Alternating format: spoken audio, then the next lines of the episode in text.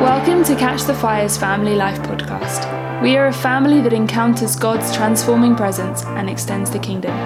Each week, we get into what God is doing among us, what He is saying through His Word, and why we should be excited about where He's leading us. For more information about Catch the Fire and giving to support this ministry, check out our website and our ChurchSuite app.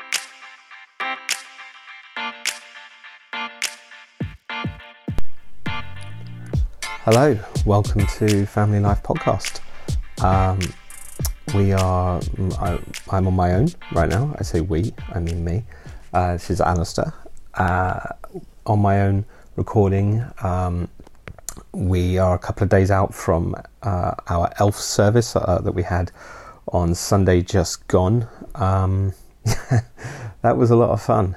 Um, that was probably one of the uh, we've had we've had some unusual services at Catch Fire London, um, usually because of the unusual activity of the spirit. Um, you know, dance parties and weeping sessions, and people grabbing trash cans and bins and using them as drums, and you know, you name it. We've had some stuff.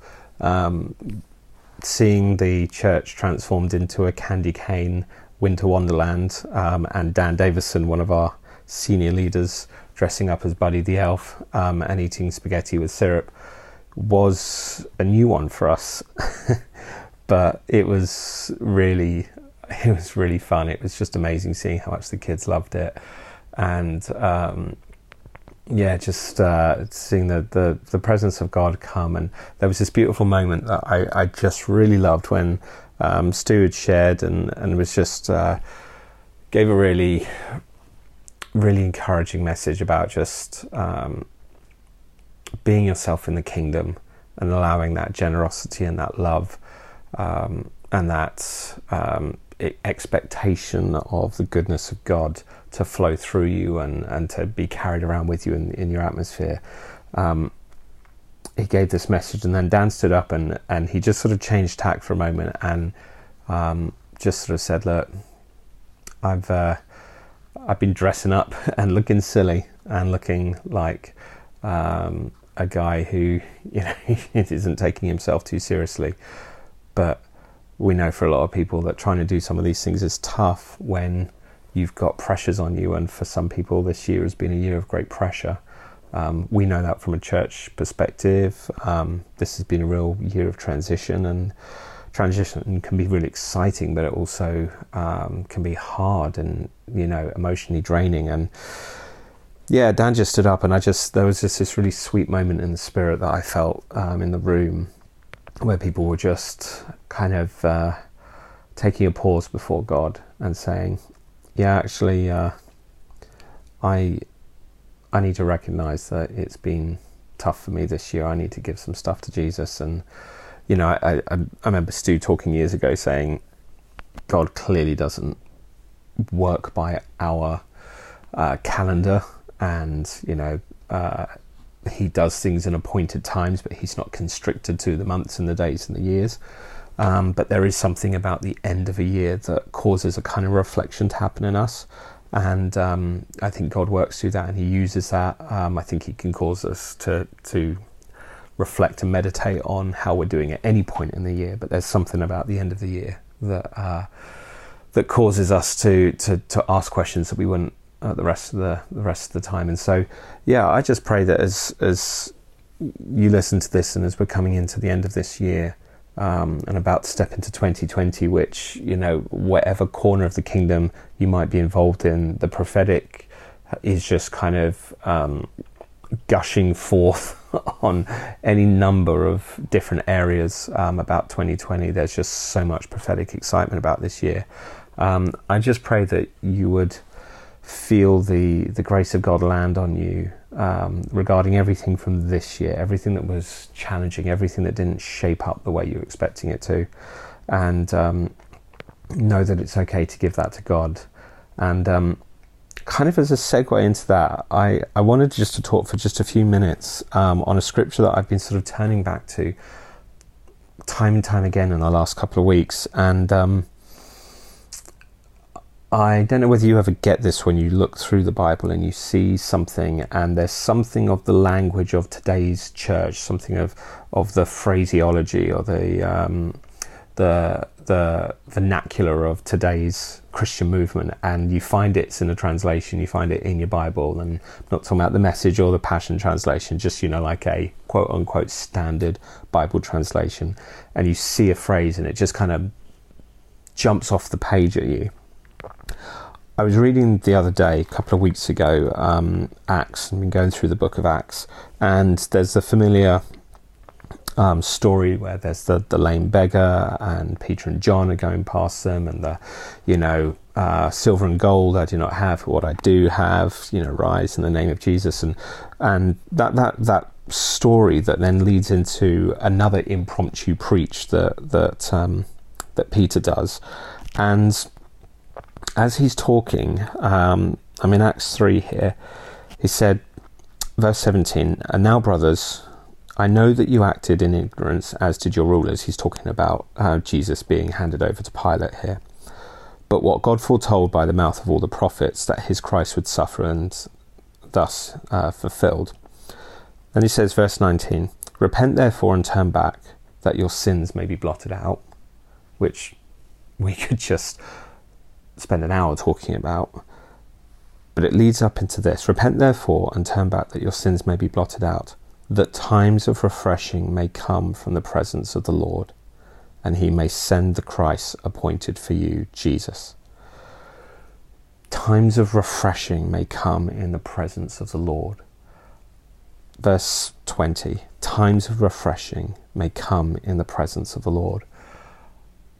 That is a phrase that feels like it's plucked out of the mouth of a charismatic worship leader or a preacher in the river or whatever you want to call it. Times of refreshing may come in the presence of the Lord. That's like the tagline for soaking ministry. There's something about that that just jumps up because we know in the presence of the Lord there's healing, we know in the presence of the Lord there's redemption. We know there's salvation. We know that there's assignments given in the presence of the Lord. We know that there's conviction um, and there can be um, correction. We know that there is um, affirmation. We know that there is um, comfort that happens in the presence of the Lord. This one here, times of refreshing may come in the presence of the Lord.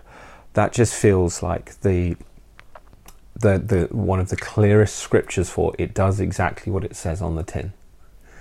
Get in the presence of the Lord, and you will find refreshing. It's as simple as that. And I want to jump back to sort of prove this point, um, which if you're listening to this, I assume I'm sort of preaching to the choir here. But let's just look at a practical application of this. If you jump back in, in your Bibles um, to the, the Gospel of Luke, and at the end, um, chapter 24, the resurrection, and then you've got the road to Emmaus, the two disciples walking back um, to Emmaus and dejected, disappointed, confused, unsettled, just bewildered, and and the one of the verses of scripture that just uh, gets me every time I see see this uh, when they're recounting to Jesus, who they don't know is Jesus yet, as he draws alongside them they said they're talking about how you know the Christ was handed over and delivered up to death and crucified, and then they say this phrase,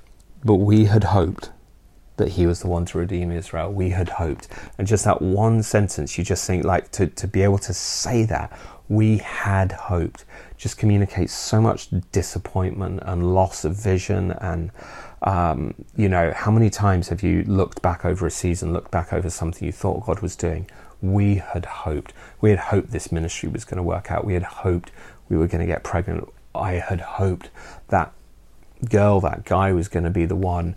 I had hoped this job was going to be the next new assignment. I that that language just communicates so much, oh, so much dejection and shrugging of shoulders and and deep sort of sorrow in your heart and Jesus kind of walks alongside them. He walks alongside them in it, and then he starts interpreting the scriptures to them. And and and and you know the story. It goes all the way to um, him being invited into the home once they get to the town, and then him breaking the bread, and their eyes were open, and they recognize him, and like that, he vanishes.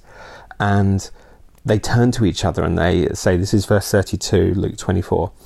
They said to each other, Did our hearts not burn within us while he talked to us on the road and uh, while he opened up the scriptures? And they rose at that same hour and returned to Jerusalem. And then when they're there, they they uh, they tell what happened, and people rejoice. I love, and I want you to to not miss what they said. Did our hearts not burn while he was talking to us on the road, while he was opening up the scriptures, while he was explaining, while he was changing our perspective, while he was helping us look at disappointment and turning it on its head and, and letting us see life? Did our hearts not burn when we heard those things. What are they describing? They're describing times of refreshing in the presence of the Lord. They were being renewed by just being with Jesus. Now, the, the, the model that it took, the, the, the way that it expressed itself was he was talking about himself. He was changing their perspective of their hearts, how they were seeing things. He was talking about his sovereignty. He was talking about the Father's plan, the prophets being fulfilled all of this stuff was was how uh, was the mechanics of it, but Jesus was present.